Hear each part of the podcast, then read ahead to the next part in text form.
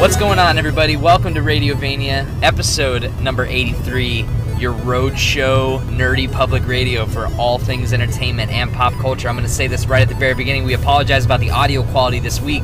John, sitting next to me in the driver's seat is John Swanson Parker. Yeah, first in-person pod since the last time we were in this car. That's true. Over like 9-10 months ago. Yeah, we're making the trip back. We moved John out to California, and now we're taking him back. And Ohio is coming back for him with a vengeance. Yeah, I pulled a practical joke on Zach, and I decided to move for a little bit, and then the punchline is he has to help me move back. Nice. So yeah, this is an in-show podcast. We're in a car. We're in John's Hyundai. So if the audio quality sucks, please don't bitch at us about it. We'll get better next week. And we're about to pass a car that's carrying some side of nitroglycerin, I think. So hit the nods. So this is going to be a 2020-2021 year in review show, kind of like the pandemic year in review. What we've done in the last year, some of the things we've watched, some of the things we've played, seen, listened, or just, you know, anecdotes or stories that we want to talk about. So we're going to kind of just go through the, you know, some of our favorite movies, some of our favorite television shows, all the things we did, all the biggest stories, maybe like some of our highlights of the year, maybe lowlights too, if there was any. You know, really terrible things that we had to deal with. Well, I think we should try and keep it positive for the most part. Yeah, that's true. Yeah, I think you and I can both say, you know, there's a lot of people that had it way worse in COVID-19 than ourselves and our loved ones. So overall, I think we should keep things pretty positive. There's been some great things that have happened to us since we've been apart. But yeah. And we'll only touch on one major tragedy, which is the New Mutants. But more on that later. Thanks for listening to Radiovania, your nerdy public radio for all things entertainment and pop culture. Usually it's a pop culture podcast where we talk about, you know, movies, television, video games, news, whatever you want to call it. You can go to radiovania.com for a feed of every single one of our episodes. You can go to radiovaniashow@gmail.com. Email us with questions, comments, concerns about the show, and just any topic suggestions. We haven't heard from Connor in a while. That really makes me a little sad. He is starting a new job. That's true. Connor's going to give you a pass, Connor. I've seen him recently. So Connor's in crypto now, so he's going to develop Radiovania coin. Ooh, I like that. Yeah, and so we'll be it'll be worth 20,000 Doge. Okay. And gibberish to me right now. So. You can follow the show at Radiovania, or you can follow me at Zach Rotello. And are you giving out your social handles on podcasts now? I have an Instagram at Najathan Parker, and if you request me on private, I might not. Might not accept it. So I was looking at our global statistics on where our listenership is. We have listeners in the UK and 1% in India. Interesting. India. Huh. So before we get into the year in review stuff, I've got a couple news articles. I did a very, very light look at some of the biggest news stories over the last month since the last episode that we haven't covered.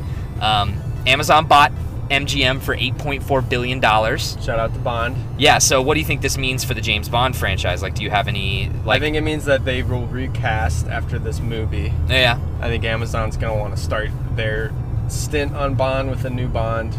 I also wouldn't be surprised in the way things are now if they do, like, a James Bond spin-off show that releases on like Amazon Prime or something, you know. Yeah, maybe if they see a young Q or Moneypenny show or something. Yeah, I bet I wonder if they're waiting to see what the success of Lord of the Rings looks like, and then they're like, well, how much money can we put into a James Bond TV series? I got to be honest, I mean, there's a lot of really good Amazon shows. I love The Boys. I've heard Jack Ryan's pretty good.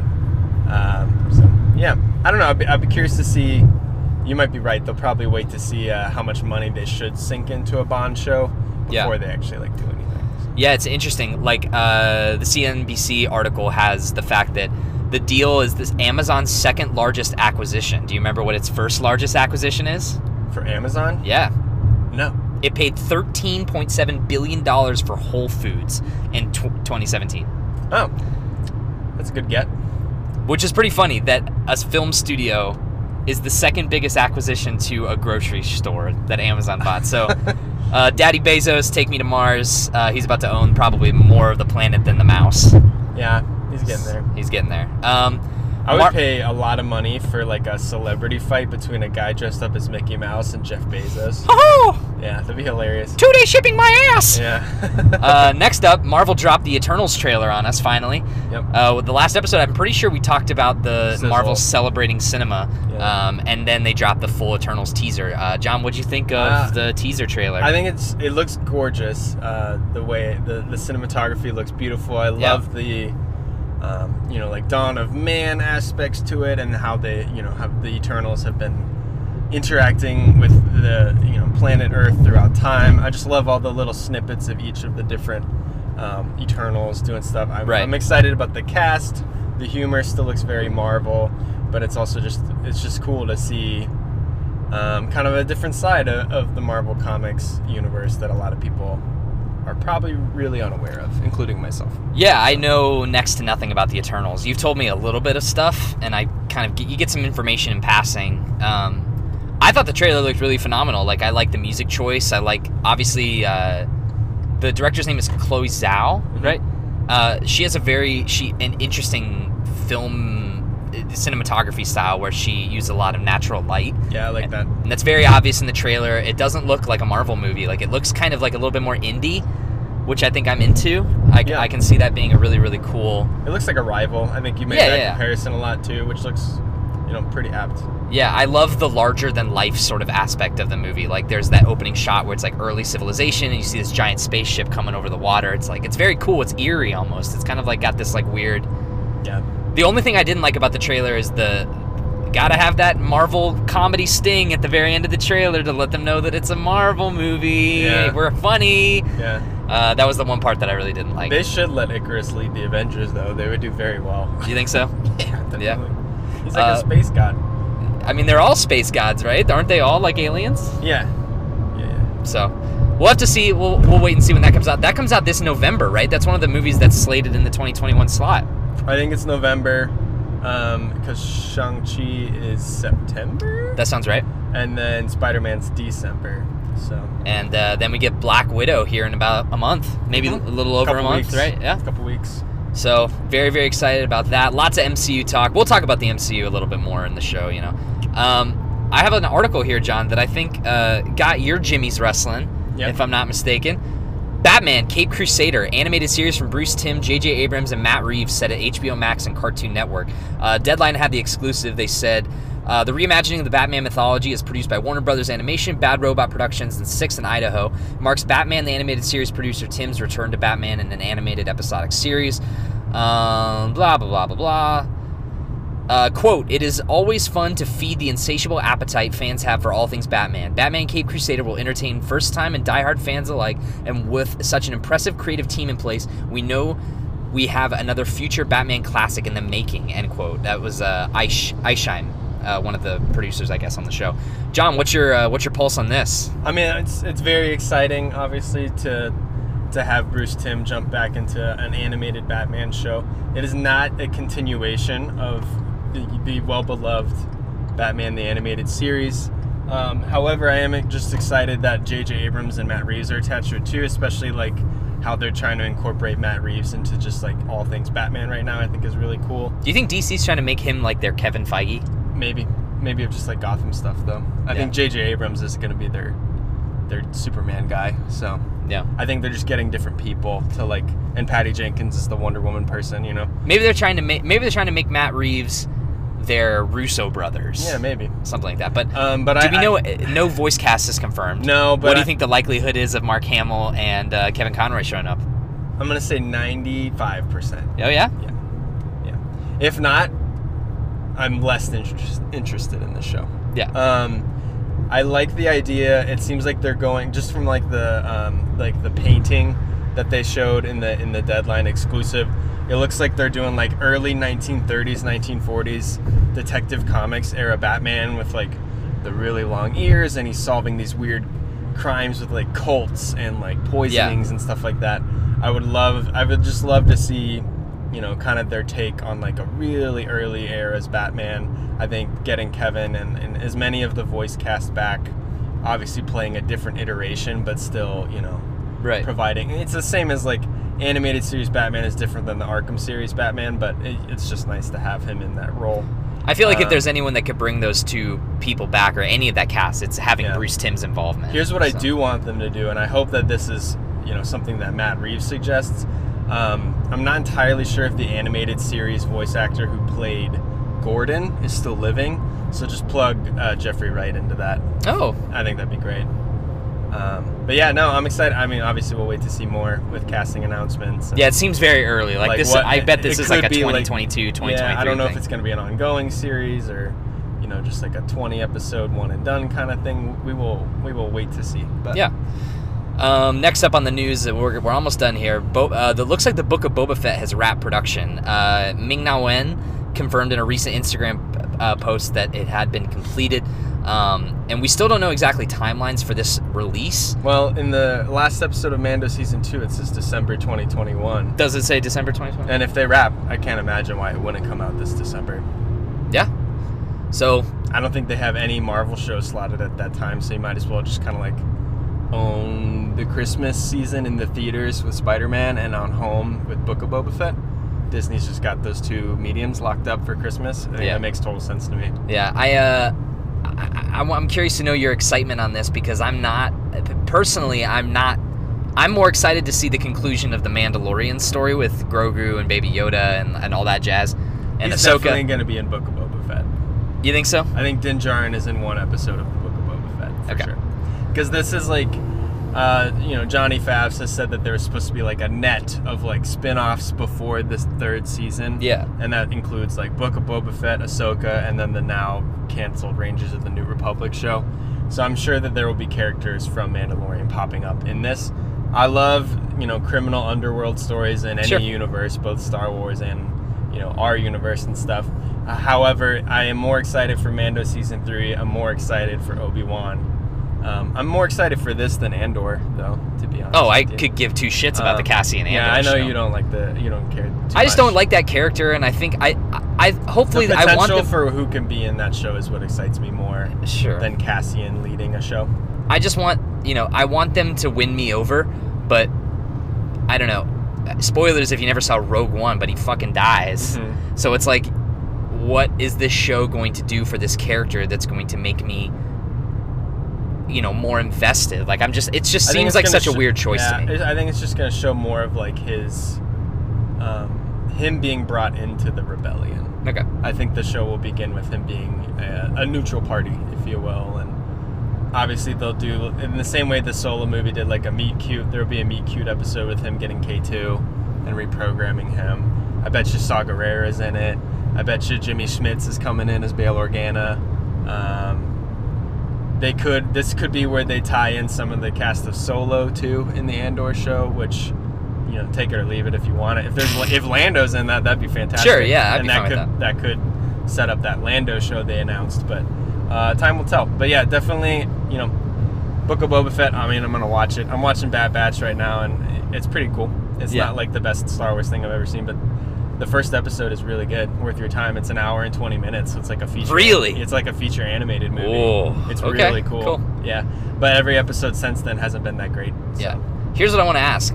Is the Book of Boba Fett like an 8? Do we think it's an 8-episode thing, or do we think it may be like 4 episodes? I think it's going to be like Falcon. I think it's going to be like 6. 6. Yeah. I'm in for that. I think a shorter, more concise season of television is necessary. I would go for like 6 40-minute episodes instead of like 8 30-minute episodes. Yeah.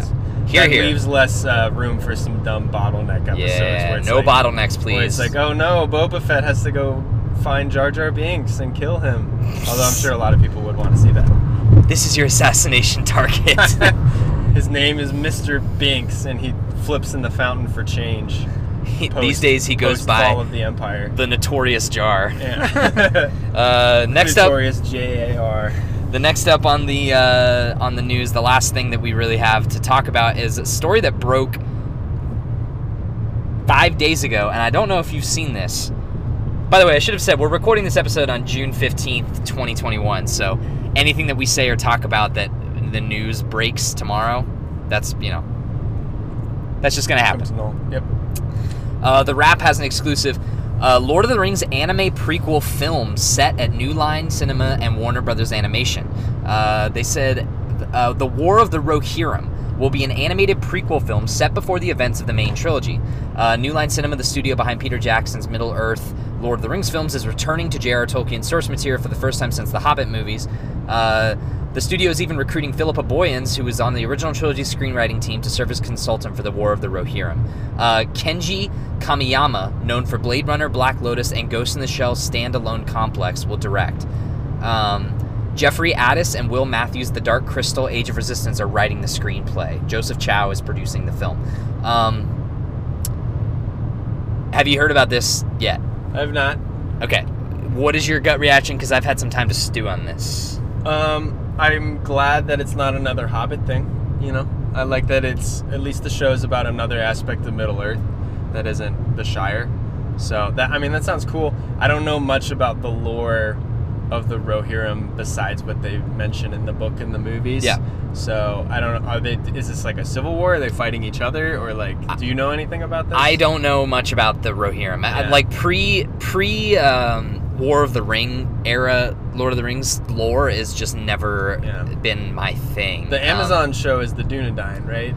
That's the First Age. That's what I'm really excited for. Yeah, me too. Yeah. Because it's something I know completely nothing about, and I'm really excited to see that. But I don't know.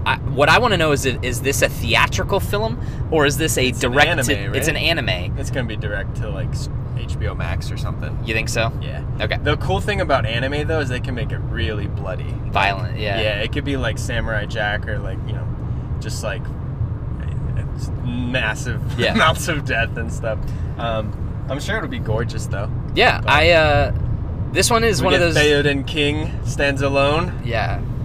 At first, when I heard this article, I was like, I don't know. I don't really want you to kind of like the Lord of the Rings. Like the movies are all, even the Hobbit movie, we talked about this in the car the other day, like the Hobbit movies have their their dark spots, but I still think like the Lord of the Rings films that we've had so far are all pretty good. They're all really, really good if you're grading on a curve, and so it's like the Lord of the Rings really ups the curve for some of those dark spots that you mentioned in the Hobbit movies, but like I don't want them to muddy this. Like I think that like I don't want Star Wars, I don't want Lord of the Rings to do, I don't want them to do to Lord of the Rings what's her name did to Kathleen Star Wars. Kennedy. I don't want Lord of the Rings to get Kathleen Kennedy, where it's like, we paid $4 billion for Star Wars, what do we do? Do everything! Do a movie a year for 12 years, and then you oversaturate it. I don't want Lord of the Rings to be oversaturated. I think you'll be fine with it because it's a different medium, which means not a lot of people are going to see it. Yeah, now that I've stewed on it, I'm more excited. Like, I think the possibilities I think it's really going to be very niche. So, yeah. Cool. I'm interested. I love the Rohirrim. Give me that Carl Urban. Yeah, that's what I really hope, is that if they do a Rohirrim, maybe they bring Carl Urban to voice someone. If it's set before the original trilogy, we don't know how far before. I bet you Theoden's probably like the only joining line. That's probably true. And you could get that actor back, right? Bernard, what's his name? I don't know. I don't remember that guy's name, but yeah, you could, or you could get Carl Urban to voice. Is that all you have, Saruman? And then the last news story is it was recently announced that God of War Ragnarok would be delayed until 2022. Yeah. John and I were in Santa Cruz when we saw the PlayStation Direct where they announced God of War Ragnarok. It was also the day I dropped John off in Santa Cruz was the day that PS5 pre-orders went live, and I pre-ordered my PS5 from Target. Yeah. They also announced Ragnarok would be coming in 2021. Pandemic, COVID, work from home has obviously hit a lot of video game studios. We're seeing that right now with E3. Like, E3's been going on this weekend, but not a whole lot of substantial announcements have been happening. Yeah. And a lot of people are tracing that to the fact that we think that video game studios are being hit pretty hard with delays from not being able to work cohesively together. It's probably harder to work from home on, art direction and all this stuff that it's much easier to be in the same office and just get creative juices flowing and shout over the cubicle wall and stuff. Yeah, I can see why there might be a little bit of a dead zone just for a little bit. Yeah, and I'm getting some news alerts from the Nintendo press conference is happening right now, so I'm getting news alerts. So we might have some breaking news. No worries. There might be some Breath of the Wild 2 news, so we'll splice that in there as we get it. Yeah. But yeah, let's move on. and talk about the year in review, the pandemic year in review. Did a lot of stuff, watched a lot of things. This is not going to be... I moved across the country, yes, and then moved back. I started a new job. Yeah.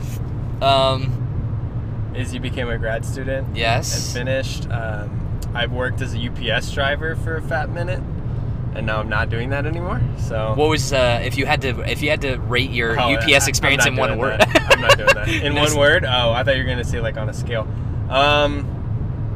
Challenging. Challenging. I think that's a good word. Yeah. Everybody out there, during the pandemic, we've gotten a lot, and even more in the last decades, we've gotten used to having things shipped to our homes. Now you can order anything through Amazon, including furniture. Please, if you live in a hot area or a humid area, just leave water bottles out for your delivery drivers, especially if you're having a fucking couch delivered to your house. Just be respectful of all mail carriers and help them out where they can. Not just a couch, a fucking couch. A fucking couch. It's unbelievable. I delivered a pavilion. What? Yep. What is a pavilion? You know, like a pavilion that you set up in your backyard, like a big overhanged area with like poles and stuff. Oh, Jesus. It's a kit that you can order. Oh my God. Yeah. Well, thanks a lot, Bin Laden. So, well, just please, I'm sure most people respect their mail carriers in general, but with the amount of things that you can order and the frequency to which people just do online shopping now, hydrate us a little bit. Okay. Take that advice, America, and our listeners in the UK and India. Yeah. There's UPS over there. It's a worldwide company. Yeah. Nice. Perfect. International delivery, baby. Well, John, is there anything you want to start off with? I've been thinking about my pandemic year in review, and that probably starts like last April. Going back to when we were doing pods back then, I remember just like that first month, all the comics got delayed. Yeah. Movies were getting pushed back to a year or 2 years. Last of Us. There was kind of like a dead zone. Last of Us got pushed back. Things were like pretty dismal for a little bit there in terms of like new content. So we were checking out, old stuff, regurgitating, finally getting the chance to get caught up on Netflix shows or things that I hadn't seen before. So I watched a lot of new things this last year. I watched a lot of new things that were released in the pandemic. So A, new to me, or B, new in general. Yeah. I also watched a lot of old favorites just for like some good soul comfort food.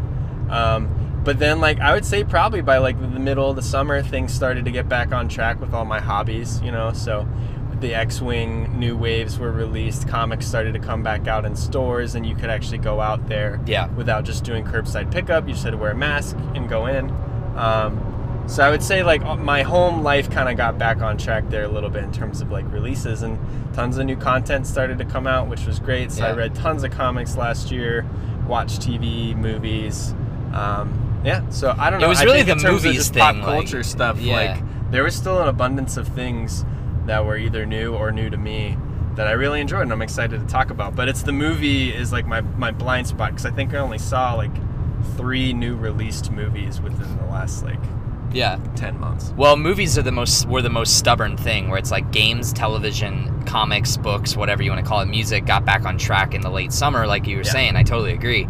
But it was like theaters were still like movies and like releasing companies were like still like they were still pussyfooting around. The wait versus eventually in the fall, Warner Brothers just pulling trig and being like, here you go. And then, so then HBO Max. That's the thing is that it wasn't until I think Wonder Woman was the first one. Wonder Woman 84 really turned the tide. And then since then, there's been Wonder Woman and Mortal Kombat and Godzilla versus Kong. Yeah. And we'll talk about all those. The Conjuring just came out recently, which I can't wait to watch. I heard Izzy told me a tweet that she read where it says the Conjuring franchise is like the horror Avengers. Yeah, it is. Which I think is pretty funny. They call it the Conjuring Cinematic Universe. Yeah. They actually call it that. James Wan, it must be so rich. Yeah. Between the Conjuring universe and the Insidious movies. Yeah. And Aquaman. The Aquaman. The Aquaman. Yeah. I totally agree. Like I the first thing I had on my list is just as kind of like maybe a fun way to start this off. Like I wrote a notepad down on July 7th, 2020. The last time I edited this notepad in my phone was July 7th, 2020 at 9:44 p.m. And I screenshotted this because I was like, I kind of want to have this to keep around because I think that this is kind of cool. But it's a list that I made in my notepad on my phone that says things I've done since the start of quarantine. Nice. And so it's like, I don't think this is in any particular order. I know it is for certain things. But it's just a list of things that I did in quarantine since I was laid off from my job in quarantine for a few months. I was furloughed, yeah. So it's like 3.5, 4 months I was furloughed. Yeah. Without pay. Without pay. So first time I've ever had to collect unemployment. But you get to come back if you want to wait that long, which is the difference between furloughing and laid off. It's like you're not coming back. Exactly, yeah. So I learned that term. Yeah. But so do you mind if I run through my list? No, please do. If you have anything to say about these, please say something. Yeah. So the first thing I had written down was the Hulu series Devs. Okay. It's got Ron Swanson in it. Yep. It's directed by the guy that did Ex Machina and Annihilation. Okay. Really good series. It's really grim and dismal. It's about, like, you know, the horrors of technology and what it can do if we reach too far. So definitely recommend giving that one a watch. Interesting way to start my quarantine. That was the first one I wrote down. That's a bold move. I think I finished The Office. I think Izzy and I were rewatching The Office when the quarantine started, so we finished that. So we watched like 3 seasons of The Office while we were just like cooking at home and just chilling. Yeah, that was the very first thing I remember doing. Next on my list was Better Call Saul. Okay. Because I have not seen. Yeah, so I believe during the very start of quarantine, the last season, the most recent season, was being released episode by episode. Yeah. And so and it ends on a pretty dramatic cliffhanger. I mean, they all do. Every season Breaking Bad does too. So it's like, that was one of the first ways I started my quarantine, was like, oh, this series I really, really love. Now it's season 6. I think it's the last season of Better Call Saul, but that's been heavily pushed. Like, people are saying that we might not get it until 2022. Yeah. So next up was Animal Crossing. That came out right at the start. That was the video game I played the most amount in 2020. A big positive influence on a lot of people. Yeah. Came out at the right time. I think we've talked about it a bunch on this show. Yeah, we definitely have. It was my coffee game. Like, every morning, it's your routine. It was my routine. It was something that kept me sane. And the thing with Animal Crossing is, I'll remember that game so fondly for the rest of my life, just because it was such a positive beacon of light for me in a dark time. Yeah. So for sure. Shout out to that game. Then I have Too Hot to Handle written down, the game show, or the dating show. The reality show. Yeah, where it's like a bunch of hot people go to an island. Oh, I've seen it, dude. That shit is so funny. Yeah, it is hilarious. It's so trashy, but it's really very funny. Trashy. Trashy TV isn't something that I typically love. Who was your favorite on Too Hot to Handle? So, guy and girl, you got to pick one of each. The girls I remember less because they were kind of like personality void. Well, they were focusing so much on Francesca. Yeah. I remember that name. She's the one that looks like Kim Kardashian. Okay, which one is the one that like leaves? Because I thought that was really funny. The blonde bitch, I don't remember her name. She was crazy. Yeah. My favorite guy, I'll tell you that, is the guy that shows up halfway through for no fucking reason. Yep. That's like a Guido in his 40s. Yep. And I loved him. I loved everything he said. I loved that he did not look like he belonged there. Yeah, I liked the Jesus guy. But the Jesus guy was really awesome. My favorite guy was, I think his name is David. He's a guy from London. And he just seemed very wholesome. Oh, yeah. I remember him. He was really nice. And my favorite girl was probably the Irish girl, because the Irish girl. She was really cute, but she was also just like the least problematic. Yeah, you could tell she's just like, I'm in it for the money at this point. She went full Han Solo on us, which I thought was hilarious. Yeah. That show was a really fun like day and a half's worth of just like vegging out, watching shitty TV and eating pasta. Totally. and I think Carly was telling me that their season 2 is in the works. Oh, thank God. So let's keep running back. Rest easy. Yeah. Gideon Falls I wrote down on here. Oh yeah, you read the whole thing. Read the whole thing. Yep. I thought it was an excellent series. Yep. I think it has its issues. I think the ending is not. It's rushed. Is definitely rushed, and doesn't give you the satisfactory conclusion that you'd like. No spoilers for Gideon Falls, because I do recommend it, but I do think that like my biggest... Give it a 9 out of 10 overall. Yeah, I agree. I think my problem is that... Could have been a 10 out of 10. I would have loved to have seen 30 more pages after the end of us like seeing where the characters are now, instead of just ending. This is the thing, though, with comics. There's going to be another Gideon Falls. Oh, you think so? That makes me happy. So this is the end of Gideon Falls. But I got you, there's like a sequel called like Midian Falls or some shit like that. And we, you know, you will find out what happens to those characters because comics is serialized. Like it's not, no one's ever really gone. Luke Skywalker. No one's ever really gone. Yeah. So we'll get some more of it one day. Next thing on my list was the View Askew universe. Yeah. I watched all these movies for the very first time. I'm really glad you finally saw them because now all of my inside jokes make more sense. I don't sound like a crazy person. Yeah, so within the span of a week, I think, I watched Clerks, Mallrats, Chasing Amy, Dogma, Jay and Silent Bob Strike Back, Clerks 2, Jay and Silent Bob Reboot. I did not watch any of like the side films that Kevin Smith did, so like Zack and Miri, Make a Porno. Yeah. Tusk. I refused to watch that film. Yeah. But... Give me your top three real quick. Oh, man. Chasing Amy. No particular order, just your top three favorites. Chasing Amy, I think, is my favorite of the Kevin Smith movies. I think it has aged surprisingly well. What's a Nubian? What's a Nubian, man? You almost made me laugh. Chasing Amy's the best. I love... Archie and Jughead were lovers. We're going to go get 40 Archie comics right now and figure this out. Chasing Amy is awesome. I really love Dogma. And I really love Mallrats. I think those are my three favorites. Yeah, Mallrats is good. And also post Stan Lee's death. Yeah. That movie is really touching. Yeah, definitely carries a lot of weight. Yeah. Michael Rooker, so good. Yeah, Michael Rooker's awesome, dude. He's so funny. Pretzels? Yeah, Stinkhand. Stink Palm or whatever he calls it, yeah. Yeah. I also love, the actor I always forget, the guy who's looking at the sailboat the whole time. You idiot! It's not a schooner. It's a sailboat. He goes, you dumb bastard. It's a sailboat. Yeah. There is no Easter Bunny. Yeah, those are great. I think my top three, I'd probably go with. I also have Chasing Amy. I would probably my top three, and I go based on the ones that I rewatched the most is Chasing Amy, Clerks 2, and Jay and Silent Bob Strike Back. Okay. Yeah.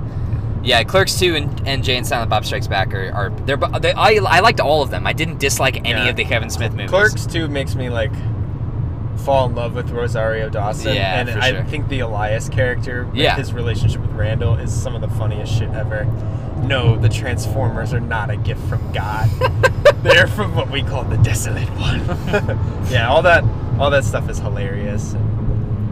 It's just good Jay and Bob in that too. Yeah. Those are the best. That's the best stuff in any of the movies, I think. It's also like the most, maybe besides Chasing Amy, it's actually like the one that kind of takes itself the most seriously. Yeah. By the end of it, which I really like, and I love when it fades back to black at the end.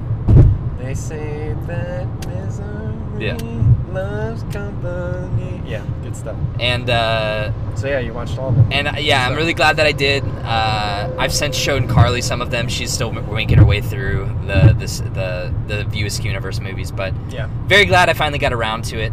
Those were a nice that was a nice week. It was just like nothing but like comedy and funny like early 2000s humor. Yeah. Some of it's a little risque. Maybe wouldn't play. Up. Yeah. But I do think that a lot of it has really good. Sometimes when I'm just like when I want to watch something that's like wholesome but also makes me laugh, I'll just put on the diner sequence from Chasing Amy. Yeah, oh yeah. Where he's telling the story about Amy, but the whole time Jay's just eating spoonfuls of sugar. It's great. Look at this morose motherfucker right here. Yeah, it's good stuff. And then after the View Askew universe, the next one I have written down was Jojo Rabbit. Yeah, I never saw it. Great movie. Yeah. One of the best movies I've seen in a long, long time. It's Taika Waititi's best film in my opinion. I think Ragnarok is maybe my favorite Taika Waititi film, but I think that Jojo Rabbit is a complete like work of art. Yeah, that's what it is. Like Jojo Rabbit's a work of art. Like Ragnarok is a fun Marvel movie. Sure. Totally think it deserved more at the Oscars, but I digress. Stay away from spoilers. 2 for Jojo Rabbit. Okay. Lots of spoilers out there for that one. Then I watched Superman's 1978. Oh, yeah, Superman the movie? Yeah, Superman the movie. I'd never seen it before, or at least when Jim, I was a kid. That's a dope outfit. I think I saw it when I was a kid, like on TV. Sure. But this is the first time I sat down and watched it front to back. Yeah. Totally. Do you love how The Godfather calls it Krypton?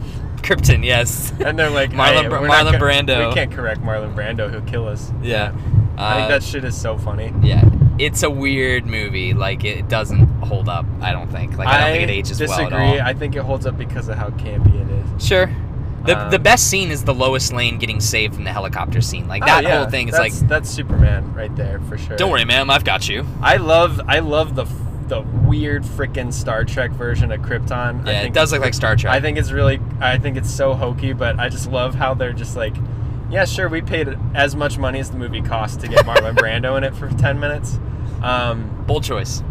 You didn't watch the sequel though afterwards, right? No. If you do ever feel like I want to watch Superman 2, just make sure you watch the Dick Donner cut. Okay. Not the theatrical release, because the Dick Donner cut actually like coincides with the Superman the movie. So that's a whole thing. We can talk about that another time. Okay. On Superman on our pre-DCEU DC rewatch pod, where we watch the 4 Batman and 4 Superman. Oh no. Oh, and Green Lantern. No. But then we'd also have to watch like. We also get to watch the Nolan movies though. So yeah, the Nolan movies. Yeah. Then after that, and I have Steel starring Shaq. And Shaq Fu starring Shaq as well. Sure. Next up on the list was The Last Dance. Did you watch it? Yeah. Oh yeah. Yeah. That shit slapped. So that was the first thing I can remember that was new that I watched, was that documentary coming out every Friday. That's like, I think that's like the first thing that came out in 2020 that I watched. Loved it so much. Some great documentary stuff. Yeah.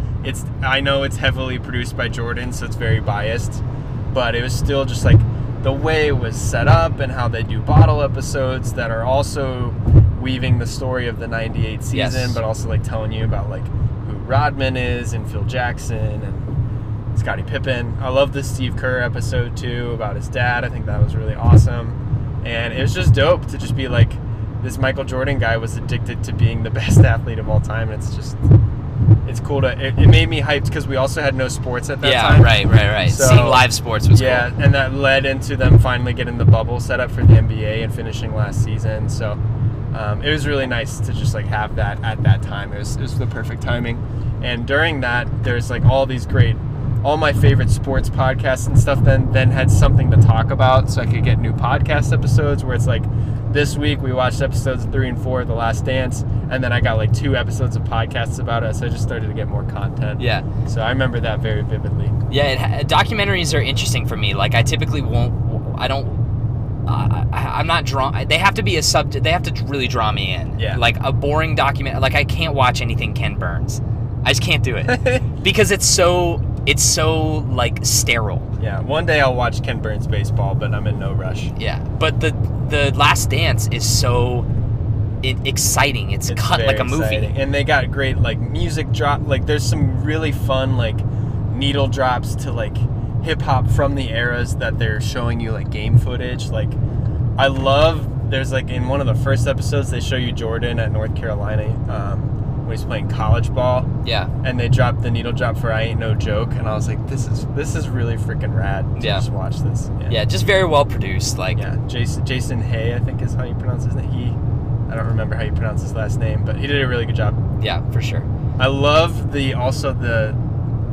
format of the documentary where they show the people the iPad clips of what other people said, so that it just continues to throw gas on the fire of all these feuds that Jordan has. Like when he shows him the Gary Payton iPad footage of Gary Payton saying he was the best defender on Jordan, Jordan's like, this ain't shit. You know, it's just it's just so funny. Yeah, really, really great format. Definitely worth a watch. Definitely worth your time. 10 episodes, each an hour long. We're trying to get our documentary. I know, guys. I'm on board. It, but they say that 10 hours of Michael Jordan is too much, but 900 pages of guys on a frozen ship isn't. So. Yeah, fuck the terror. Yeah. We'll talk about that in books. Yeah. And the last thing I have on this list before I stopped writing this list, I think because right around this time that I added this last thing was when I went on my first vacation during the pandemic, which is when Carly and I, with her family, always go down to South Carolina, and we take a beach house and we stay there for a week. It was before the bachelor party, if I'm not mistaken. Yeah, that was the first time I left the house, was like to go to the bachelor party. Yeah. And the last thing I had actually your birthday. But yeah. And the last thing I had written down before that break was The Last of Us Part 2, and in parentheses I have Platinum. Yeah. That is like, if you talk about pandemic year in review, it's like that's kind of like, I don't know, the largest umbrella over my year is just like that coming out because of my hype for it, then playing it, then playing it, then playing it, then playing it, then playing it, and now I'm still replaying it. So shocker there, if anyone knows my backstory with Naughty Dog games. But that coming out, like, if that didn't come out in the pandemic and they did push it back till 2021, I might be a very depressed person right now. But instead, I've since played it, and it's fantastic. Yeah. So. Yeah, John and I were talking about this on our drive when we were in Utah, and we were talking about how, you know, like, it's still kind of sitting with us. It's been out for over a year almost now. Over a year, by a couple of days, actually, yeah. And so, you know, it still holds up, still. And I think it's still the best Naughty Dog game. I think it is in the conversation for one of the best games of the generation, and for me it's one of the best games of all time. Personally, my favorite, well, maybe my favorite complete package of a video game in terms of story, gameplay, emotion, music, visuals, the whole thing. And I'm replaying it now for the first time since the Platinum, because it just came out with the 60 frame per second patch on the PS5, and sweet Mother Mary and Joseph, that shit looks gorgeous. I'm about to show John that shit tonight, and he's about to lose his mind, so very excited about that. But yeah, it's The Last of Us. Last of Us Part 2 is definitely one of the brightest, darkest spots in the pandemic, because it is it's a gut-wrenching game, but it means so much to me as a story. Oh, absolutely. So... well, that was my list. That was my things I've done since quarantine list. Do you want to talk? What should we start with? Do you have something that's itching on your mind that you want to talk about? Something that you watched, did, or played during the pandemic? Yeah, we already really talked about The Last of Us and The Last Dance, the two lasts. Plug our podcast. If you want to go listen to our complete thoughts on The Last of Us Part 2, we did like a 3-hour long spoiler cast on The Last of Us Part 2. I think really, really proud of that episode. I think we did a really great job covering all the chapters and getting into the nitty-gritty of it. When I think about the height of the pandemic quarantine, like last summer and stuff like that, just to kind of do like a shorter version of the list that you did, I just remember that game, that documentary. I watched New Girl for the first time, which was a fantastic experience, so lighthearted and fun, and it's now one of my favorite shows. I rewatched a lot of things as well. Like Izzy and I got to sit down and watch all of Rick and Morty together.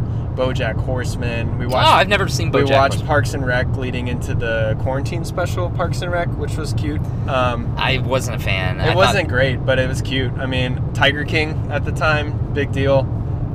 Just completely insane. That was like, there was a week where we watched Too Hot to Handle and Tiger King in the same week. A lot of trash. Like, we were like, we're doomed. Like, humanity is totally boned. I played Pokemon early on. Oh. Because I didn't have a Switch, so I couldn't get on the Animal Crossing thing. But I was like, what's a fun little RPG to play while I wait for The Last of Us? So I played that for a little bit. Which Pokemon? Ruby. Oh, cool. My first Pokemon game. And then I went...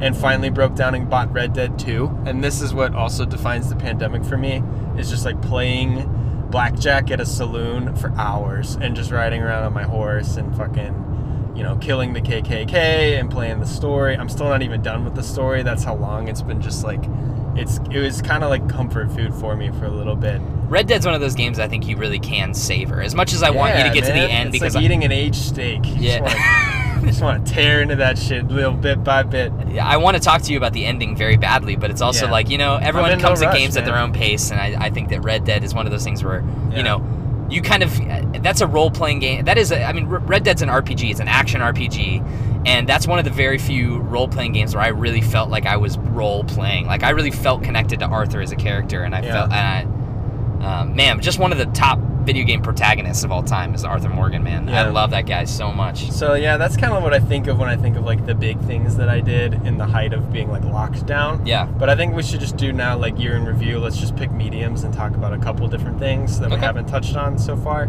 So why don't we start with an easier one, which would be books. Oh, books. I'll go first. So obviously I'm a big comic guy. Bless up for Comixology. In the pandemic, they did fantastic amounts of sales on their medium for such a long time, and so I just bought a bunch of digital books that I was like, I don't need to own this physically, but I've always wanted to read this, right? And a lot of them were like 75% to 80% off, so you could just get like a trade for like, you know, $2. So I read a lot of comics once they started coming back out weekly. you know, I would go to JC's, or then when I moved to Santa Cruz, I'd go to Atlantis. Shout out to both of them. The best comic book that I read throughout the quarantine year, besides Gideon, would probably be the run on Daredevil right now. Is really good. Really, really good stuff. Yeah. So that's probably my favorites. I read a lot of novels, though, too, in the quarantine. I read The Outsider by Stephen King, which they adapted into the HBO show. Did you watch the show? I watched the first episode, and it was so dark that I was like, I need to take a break from this. Like, I already read the book. And you never came back to it? I haven't finished it, but I've heard it's really good. I did not like it. Really? I thought it was really, really weird. Like, the pacing is bizarre, and I'd be curious to talk to you about it since you read the book. The book is really good. Yeah, I've heard the book is phenomenal, but, like, really the show... Good. The show is really weird. Like, the very beginning of the show is, like, super dark and very grim and real, and, like, it feels very dramatic. But then towards the end of it, it starts getting a little kooky. Yeah. And maybe that feels more balanced in the book, but in the show, I thought it was, like, so off. Like, it just didn't feel right at all. Yeah, it's a Stephen King story, so the ending's going to kind of always be the worst part. But the book was really good. I remember tearing through that in, like, a week or so. I read No Country for Old Men. I did read some nonfiction, too, about some expeditions in the Amazon, just kind of like trying to get my mind out of being stuck in Cuyahoga Valley National Park, you know what I mean? Which was not a bad thing necessarily in a pandemic. But yeah, John, you had it easy this pandemic in terms of locations. You were on a beach and you were in the woods. Yeah.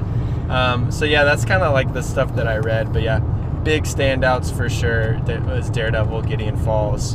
And then they... Right now, I've been doing all those cool 80th anniversary things with DC and Marvel. So that's been fun to get a 100-page book. You know what I mean? Where it's like, this is the Joker's 80th anniversary. Here's 100 pages of just different Joker short stories. Right. That you can kind of read one with a cup of coffee, put it away, take it on the John later on in the day, read the next one. Stuff like that. Yeah, for sure. So yeah, it was a really fun reading year for me. I got a lot more reading. And then we did a book club, which I don't know if you want to talk about that now, but... We did one with our friends. The two books that we read have both been not my favorites. No. And we watched one documentary that was also not my favorite. So fuck that documentary. I don't even want to plug that documentary because it's such trash. You hear me, Connor? It's trash. I'm glad we did it, though, because it's nice to catch up with everybody. Yeah. I just wish my stuff got more votes. That's all I'm saying. So. Yeah, John suggested The Last Dance, Watchmen, and something else, and Dune. Things that would be fun in the pandemic, and everyone wanted to watch people dying on a frozen ship. And the first book we read was about hillbillies, and drug addicted hillbillies. It's just interesting. Yeah, books for me. I used to be a way bigger reader, but I don't know.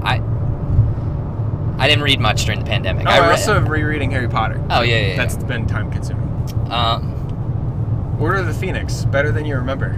It's a good book. I always liked that book. I thought that was really good. Some people really hate the angsty Harry, but I think it's well-deserved. Yeah. For me, books, like you said, we read the Hillbilly book. Hillbilly Elegy. Hillbilly Elegy. Didn't think it was great. Just kidding. That's Catcher in the Rye. What's his name? I don't know. J.D. McKissick. J.D. McKissin? Well, something like that. No. I don't know what that says about the Catcher in the Rye. Yeah, I don't know. Then we also read The Terror, which is the book that's... it's a Dan Simmons. AMC show? Yes. AMC adapted show. Curious to watch the show, maybe. Yeah. But the book, I thought, was just so... bloated and full of crap that I couldn't get into it. Sorry, Mike. It's like a George R. R. Martin, very detail-oriented, slow burn writing style, which is great for some people, and that might be your cup of tea during the pandemic. If your plan on a Saturday is to sit on your patio in Milwaukee and drink a sparkling limoncello LaCroix and read The Terror, you're taking slug shots at Michael right now. Michael, I love you, bro. I love you too, man. I didn't love the book, but I love you. I'll see you in the war zone. Yep. Not me. So beyond those, I read Gideon Falls, like I mentioned before. I also have been reading. I'm not finished with it. I think I'm like 2 issues away, but I'm reading through. John, for my birthday, he bought me the WandaVision comic, or the Visions. And then he also bought... Look at the size of that cow. Mm-hmm. That's a big milker. And then he also bought me Sam Wilson, Captain America. And I'm almost finished with Sam Wilson, Captain America. Really enjoying it so far. It's good art in that. Yeah, cool art. Daniel Acuna. Cool setup. I just got past the chapter where he turns into a wolf, which I was a little not feeling for a second there. Comics are wild. Comics are fucking wild, yeah. Because it's... they're just going to come out with another one next month, so if they fuck up on one issue, it's like, eh. Yeah. What are you going to do, cancel Batman? It's like, no. Yeah. And then the other thing that I read as something I've also... I'm bad with books with starting something and not finishing it. And yeah. I haven't finished Green Lights, the Matthew McConaughey autobiography. Really enjoying what I've read so far, but I have not made it very, very far at all. Yeah, I think that was like... If pandemic resolutions were a thing, mine was like, you start a book, you finish a book. So, I don't know. Because I'm also really bad at that, especially once I got to like the height of working a lot and stuff. Yeah. And, you know, comics are so much easier to finish because you can do that in one sitting in a couple minutes. Right. But, yeah. I was like, if I start this novel, I really want to finish it unless it's absolute garbage. Yeah. Yeah, once it came back to the time where it was like my furlough was ended and I was back at work, I was like the busiest I've ever been in my entire life. So, it was more difficult for me to read. I would much rather come home and unwind by playing a video game or watching a movie or a television show or something like that. So, I think that's good for books. Reading. Yeah, you want to talk about movies? Let's talk about movies. I think TV is going to be the big one, and games. But so for movies, these are the new movies that have come out that I've seen. Okay. I've seen The Wrong Missy, the Netflix movie. That's what I want to talk about. I've seen Wonder Woman 84. I saw Scoob last summer. I still haven't seen Scoob. Which was very enjoyable. And I think that's it. I think I only saw 3 new movies that I can think of. So okay. Yeah, now you go. Because you've done a better job of watching things like Tenet and like all this other stuff. Yeah, so I tried to watch a lot of the new release stuff over... Once they started coming out at home. Quarantine, yeah. So, again, this is in no particular order. Which one do I start with? There's so much crap on this list. I've watched some trash this year. That's the other thing is, like there wasn't really anything... The stuff that got postponed were the things that I wanted to see. So the stuff they actually released, I was like, eh... I'll get to it. I think the only one that I really wanted to watch was Wonder Woman 84. Yeah. So. And Snyder Cut. I watched that. Yeah, the Snyder Cut. That's a big one that we can talk about. But yeah, Wonder Woman. I think we've talked enough about the DCU. I don't think we need to dive into it much more. We saw it. It happened. Well, it's been over a month. Where are you? How are you feeling now? Like, have I've you thought? I've still only seen it once, so okay. You're gonna have to talk to me after I watch it again. Which I'm in no rush to do. Yeah. Yeah, I don't know. Looking through my list here, the last movie I saw in the theater, the last movie I saw in 2020 was Sonic the Hedgehog. Okay. So I saw Sonic the Hedgehog in theaters. That was right before the pandemic. Okay. But then after that, it was all direct to streaming stuff. So it's like I watched. Oh God, Mulan. I saw Mulan. Shout out to Brad. It was fine. Yeah. It takes some weird decisions. I really like the film, the cinematography, but I thought the film itself was like pretty boring overall, not really engaging. Sure. And a little goofy. What else? Let's see here. I watched Mortal Kombat.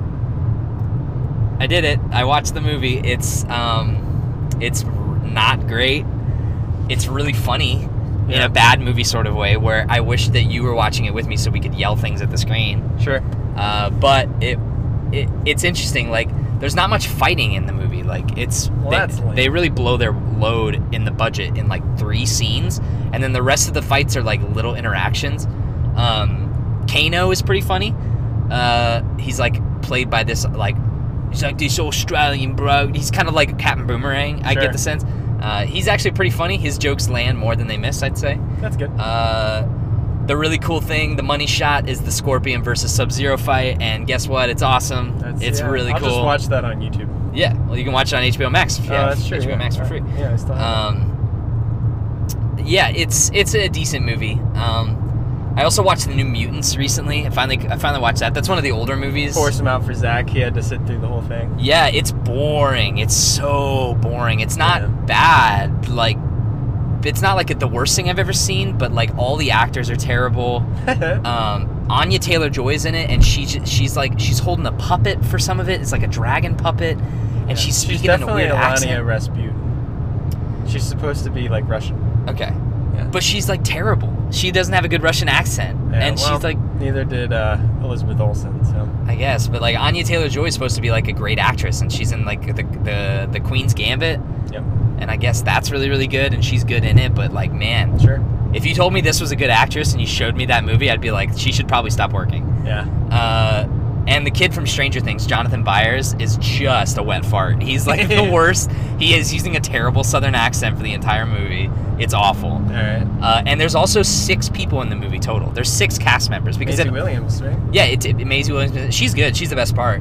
But the whole movie takes place inside of like a mental institution. They're like trying to... Do you care about spoilers? I don't give a shit. All right, so they're trying to like, they're the New Mutants. Their powers are unstable, is what they keep saying. Is that they're like you could be a danger to yourself and others, so we have to keep you here and test you. Yeah. But in this mental institution, there's nobody else.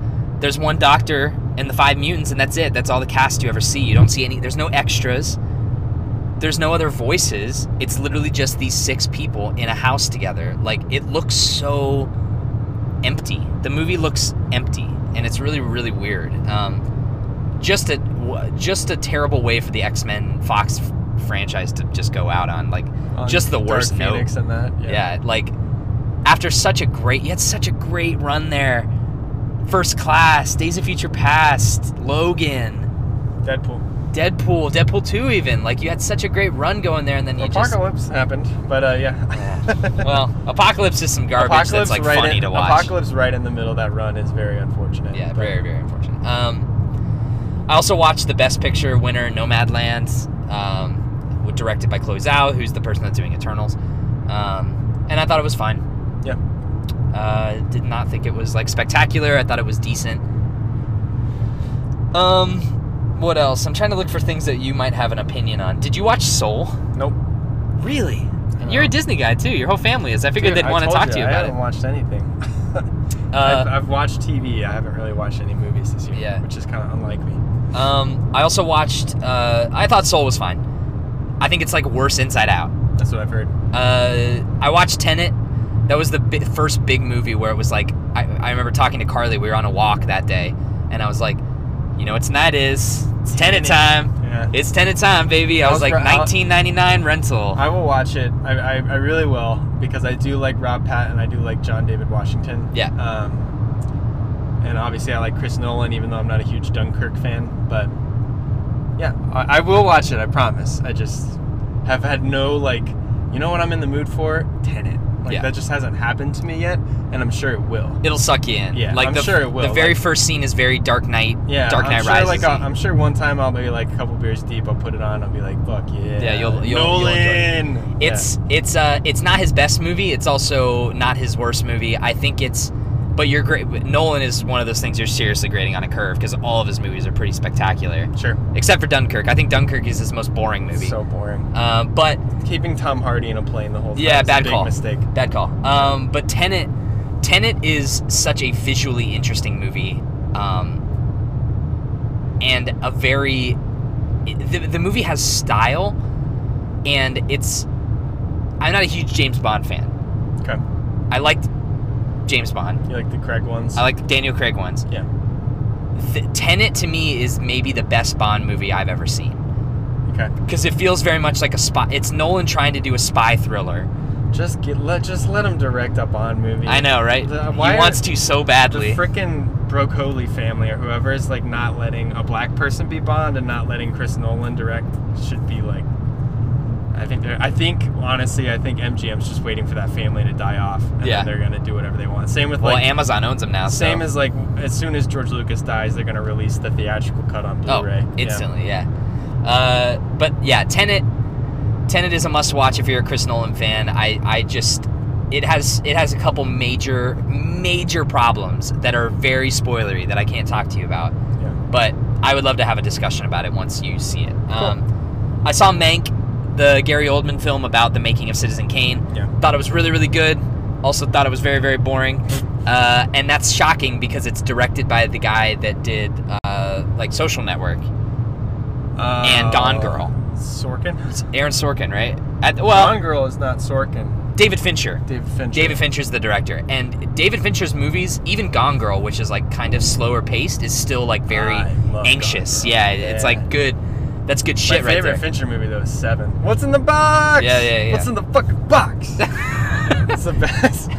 That's my... Honestly, that's like... That's your best Brad Pitt? It's still my favorite Brad Pitt line reading. It's just, what's in the fucking box? And he's just like, he's pointing the gun around. That movie's... Have you watched that in a while? Oh, not in a while. I think the last time I saw it was like 5-10 years ago. Even though the whole spacey stuff is just like... making like a black spot on some of my old favorite movies. Yeah, I rewatched that like within the last year actually, and I was like, man, young Pitt is just going for it in this movie, and I'm hard. Here for it. Yeah. Yeah. So yeah, Mank. I wanted to like it more because it's a movie that you would think I would like. Yeah. A black and white movie directed by David Fincher about the making of one of the greatest films of all time. Sure. Gary Oldman's fantastic. Obviously. I watched Palm Springs with Carly toward the beginning of the pandemic. That's what's his name? Hot Rod. Andy Samberg. Andy Samberg. It is the Andy Samberg, J.K. Simmons comedy. Mm-hmm. Really, really cute and funny and kind of an interesting take on the not time travel, but like the Groundhog's Day formula. Gotcha. Oh, I also watched Will Ferrell and Rachel McAdams' Eurovision Song Contest on Netflix. Yeah, what'd you think of that? It's actually, the soundtrack is actually pretty good. So I've heard it's good. It's kind of like the Pitch Perfect movies where like the plot is kind of whatever, but like you wind up like throwing the album on your Spotify every once in a while, and you're like, yeah, this is a good song. Okay. I would give it a solid C. C. Okay. Yeah. Borat is on here. Oh, I saw that. Yeah, Borat. A plus. Yeah, so this is one that I was like, I know John's talked about this. Yeah, I know that we talked about this together. I forgot that came out this year. So, I mean, that's kind of like leading up to the election. Yeah. Fucking perfect time. We had a group. The entire class of Izzy's grad school came over. So I watched it with like 14 people. And when she does that fertility dance, I almost vomited. God. I was like, oh my goodness. It's so funny though. And that's like, good on you guys for doing that because like I watched it by myself. Yeah. And like I was laughing. But I can imagine like that movie laughing with a group. It's better for the cringe moments to be with a group too. Yeah. Yeah. But I thought that movie was awesome. I thought it was so good, and the actress is fantastic. And she's been on like Kimmel and stuff, and they brought her out, and so I think she'll continue on to be more of a celebrity. But yeah, that was a great movie. Yeah, really, really interesting. It works. Probably the best movie I saw in 2020 that like actually came out in 2020. Sure. Yeah. It's just a very smart movie. I do think that other reviewers have said this, like I'm pulling from critic stuff, but like the movie can sometimes feel over edited. Like the first Borat was like raw footage. Yes, yeah. And then this one, there's like the Rudy Giuliani scene. Yeah, like feels very gotcha. Yep. Which is funny to me because I don't think Rudy Giuliani is a very good person. No.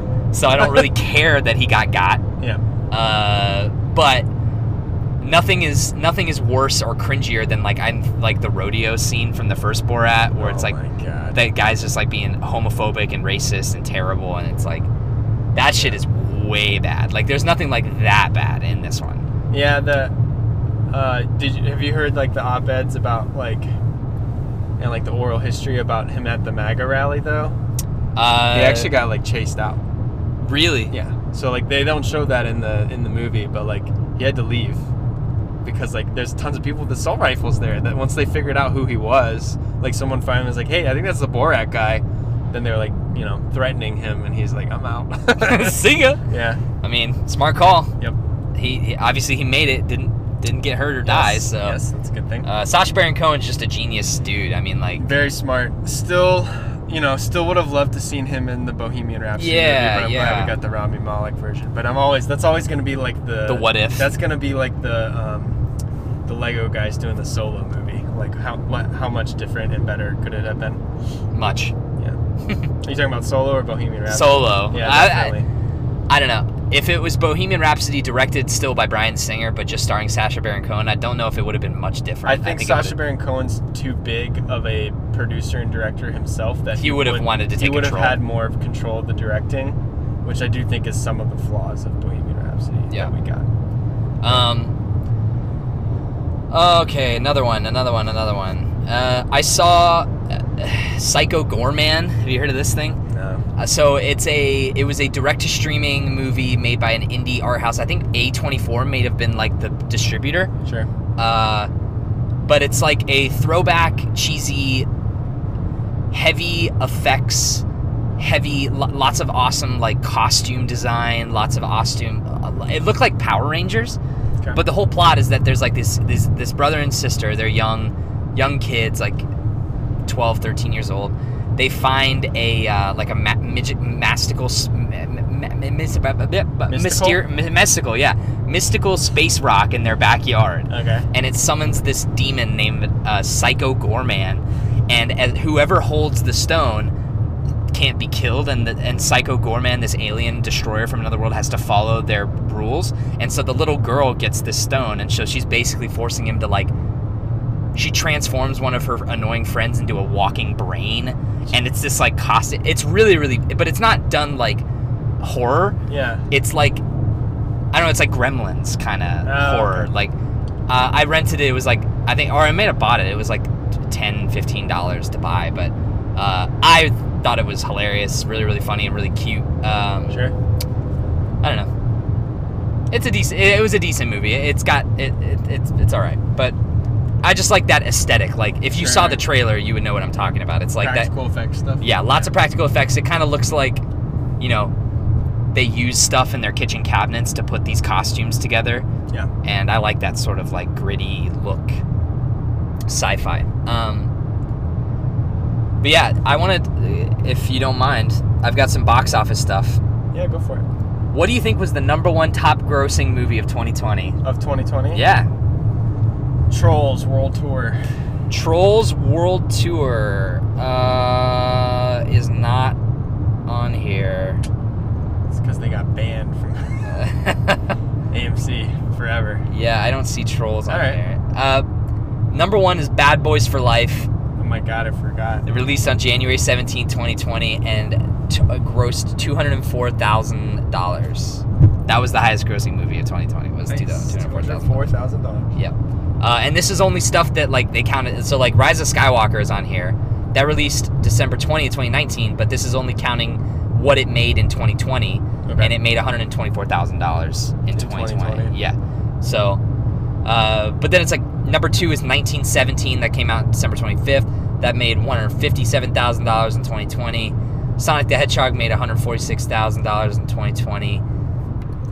And continuing on the box office stuff right here, I got... Doolittle. I'm just going to pick and pull here. The Robert Downey Jr. Doolittle reboot. Yeah.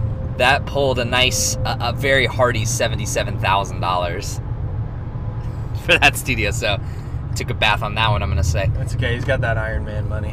Oh, Robert Downey Jr. doesn't have to work. He made his money off that movie. They probably paid him like $50 million just to show up to set. He got his Iron Man fee just to be there. The New Mutants coming in at number 22 on the list. It grossed $23,000. I mean, a lot of this is just so sad. It's like... They were there for like a week or two, and then stuff started shutting down. Yeah. Yeah. But then there's something like Tenet, right? Released September 3rd, 2020. Gross all total in 2020. $57,000 on a $250 million budget. Take a bath, Chris Nolan. Yeah, so the HBO Max the HBO Max thing for that was probably a huge get for them, just to kind of like, well, we lost money here, but we can hopefully gain money in terms of WB HBO Max subscribers. So things like that. But yeah, movies definitely. I mean, took a big hit. Like I said, like we're finally getting stuff out now. I've been. Really looking forward to A Quiet Place Part 2. Yeah. I'm excited to finally watch that now that it's out. I remember that was the one that was supposed to come out in theaters in March. And that was like right when my job started to get shut down and stuff. And I was like, I wonder if this movie's going to come out. And then it just didn't. So yeah, almost over a year later, it's finally out. I'm still excited to watch it. I just have been so busy with the move that I haven't sat down to watch it yet, but really loved the first one. So yeah. For me, I'm not a huge horror fan, like in terms of like modern horror, but you know, Quiet Place 2 looks intriguing because I like Fall of Humanity stuff. Yeah, it's got Cillian Murphy in it. It does. Yeah. Oh, really? That's cool. So we get to see Scarecrow. But yeah, the next, the last movie I saw in a theater was Sonic the Hedgehog, but. I'm double vaxxed up on a Saturday night. Carla and I have been talking, like, well, what's the first movie we're going to go back to the theater to see? And it's probably going to be Fast and Furious 9. Nice. Which comes out on June 25th. So, nice. 10 days. Going to go see me some Han action, some... John Cena. Some John Cena action. He's Dom's brother. I love that shit so much. But then after that, it's Black Widow. So, yeah. Yep. Interesting summer ahead of us. But Black Widow might be our first gateway experience. Yeah. We'll have to see when that lines up.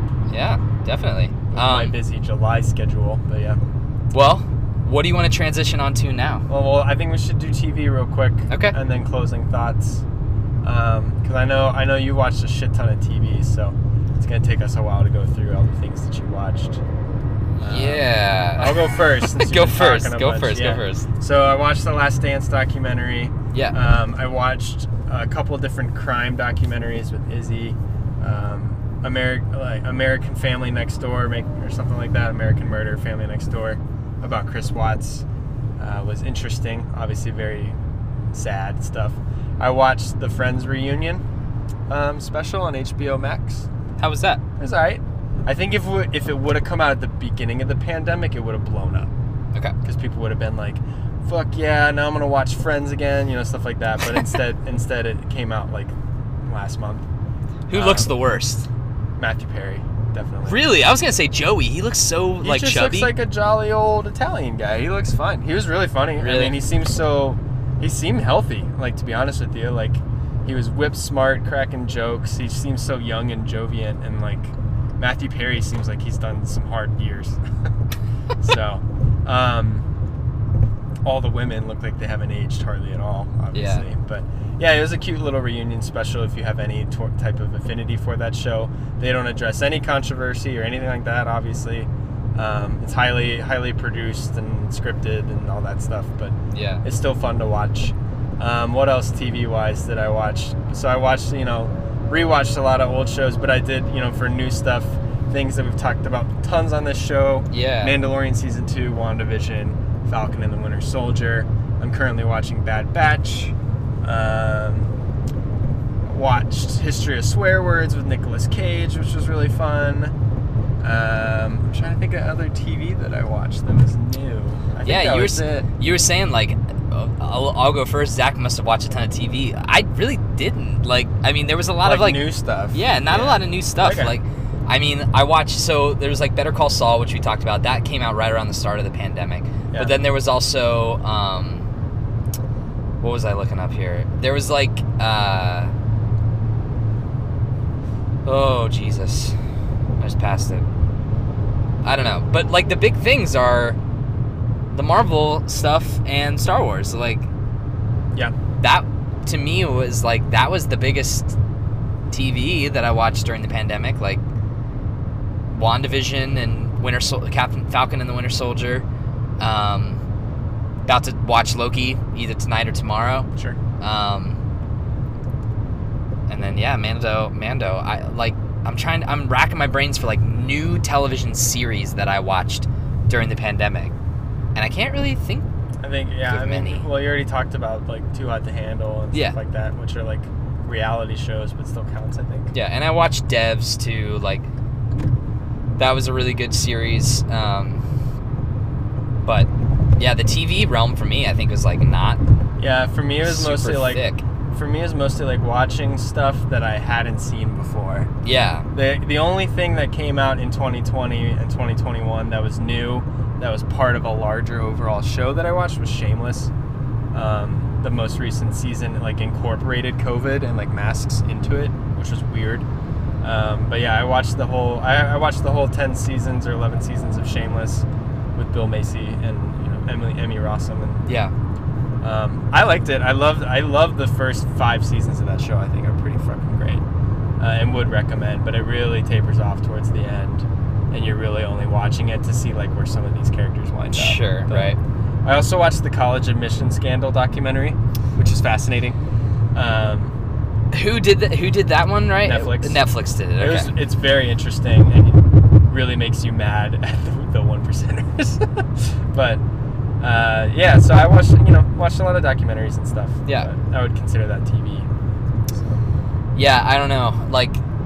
My TV selection is not super thick, honestly. I mean, but I guess we can talk about, like, what do you, just kind of like a question I have about, like, the two big shows for me, which were WandaVision and Falcon. Uh-huh. How are you enjoying, and Mando, uh-huh. right? How are you enjoying this kind of switch to, not switch entirely, but like this evolution? What is happening right now with these big budget movies, yeah. these cinematic universes that are now... I love having a little snippet of my favorite franchises, like, over the course of a couple of weeks. Yeah. To, like, have the discourse every week leading up to the next episode. Yeah. I think it's great. I think doing that in a pandemic year was a perfect kind of, like, coincidence, you know? Uh-huh. So I really enjoy it. But I'm also just glad that we're getting the movies again, too, you know? Yeah. And then I can have my cake and eat it, too. So. Yeah, I'm really into... If WandaVision and Falcon and Winter Soldier are any indication of where the shows are going and, like, where Disney is trying to go with the, you know, having these big budget movies, but then also balancing it with these TV series on Disney+, I think we're in for some awesome stuff over yeah. the next few years. Like, I think the final season of The Clone Wars also came out at the beginning of the pandemic, too. Like, right around the March time frame when yeah. things were beginning to shut down. And I didn't watch it as it aired week by week, but I have since watched it. And it was really, really good. I know you haven't really watched much of The Clone Wars, but those last 4 episodes happened concurrently with Revenge of the Sith. Cool. In the same time, but it's just about Ahsoka. And it's really good. Like, some of the best Star Wars, I think. Because you can watch that 4 in a chunk, and it's like a little 90-minute movie. So, yeah, it's on my list of stuff to get around to. I honestly, if I were you, I would just take the plunge. Just watch those last 4 episodes. Really? You don't think I should watch the entire series? If you really want to watch the whole series and commit to all the Clone Wars, I think it's better, you know. But if you really just want to see this last 4, you can get away without knowing what happened. Okay. Because it's just about, like, you know, Ahsoka's Anakin Skywalker's Padawan, so it's just about, like, her sensing that something's going on while she's also dealing with Darth Maul. So. Right.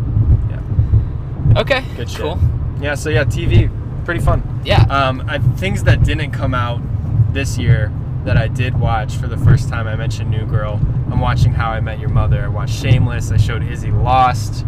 We watched Parks and Rec, The Office, BoJack, Rick and Morty, It's Always Sunny in Philadelphia. Yeah. Just like lots of different mixtures of comedy and some dramedy in there. Yeah, I mean, staples for me, it's like... Carly and I fall back to, like, Seinfeld all the time. Like, that's yeah. a bright thing to watch. Like, such a funny show to watch in dark times. And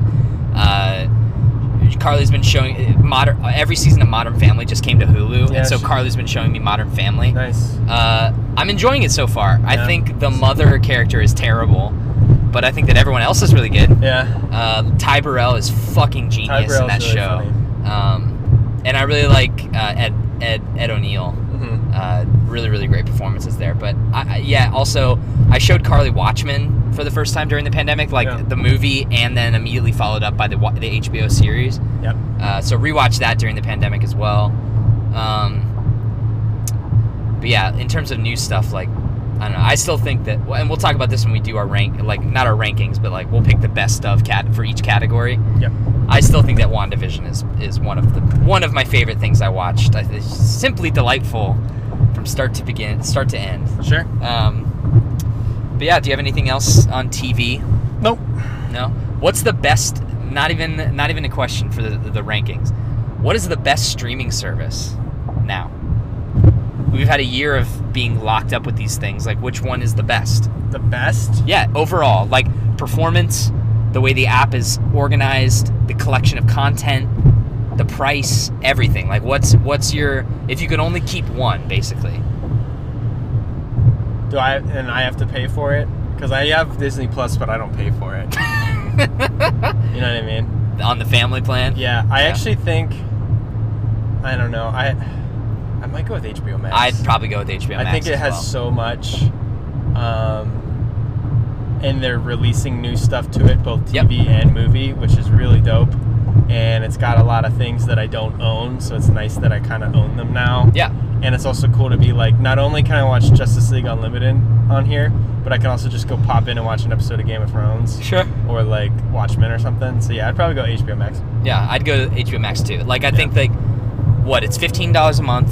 It's totally worth it. There's totally so much shit on there. And I also think that their app is just organized in a really, really, really great way. It doesn't crash like Disney Plus either. Yeah, Disney Plus crashes. And I also think that it's hard to find what you're looking for sometimes on Disney Plus and Netflix. I can never fucking find what I need on Netflix. Yeah, like, you got to do the search bar. You got to do the search bar. But it's like on HBO Max, you can sort by like what studio or like kind of thing that you want. Do you want animation, drama? Yeah. I don't know. I think it works really, really well. So yeah. Just a 5-star package altogether. Shout out to them for sure. Well worth the money. Yeah. Well, do you want to transition to video games? I think that might be the last one. Yeah. So I'll go first again because it's, I played 2. So I played The Last of Us Part 2. I replayed a lot of games, I should say. But in terms of a new experience for me, the only new thing that I did in the pandemic was Part 2 when it came out and Red Dead 2 when I got that, which was well over a year since it had been released. But that was I experienced it for the first time. Yeah, I've logged many hours on both of those games. One of them I've actually finished the story, the other I haven't. Yeah.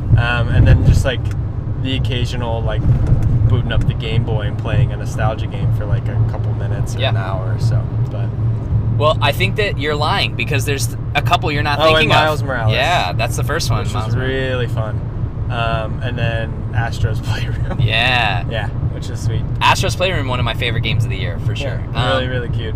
But the PlayStation 5. I played Bugsnax for like 2 hours, and then I got really busy at UPS, and I'm excited to play it again. Yeah, you got to get back to that. I have to start it over, though, because I don't remember the controls at all. So. But, yeah, you got the PS5 during the pandemic. Like, yeah. I got my pre-order, and I got it on launch week. Took me a little bit of time, but I ended up finding one for Jay and got it mailed out to Santa Cruz. But what were your impressions? What's been your impression of the PS5 so far? Like, I think we've talked about this. It's too big. Yes, it's way too big. But I mean, it runs everything beautifully. The thing is I've only played one PS5 game, which is Miles, and then like Astros and Bugsnax. But everything else that I've played is a PS4 version that is just like running on a PS5.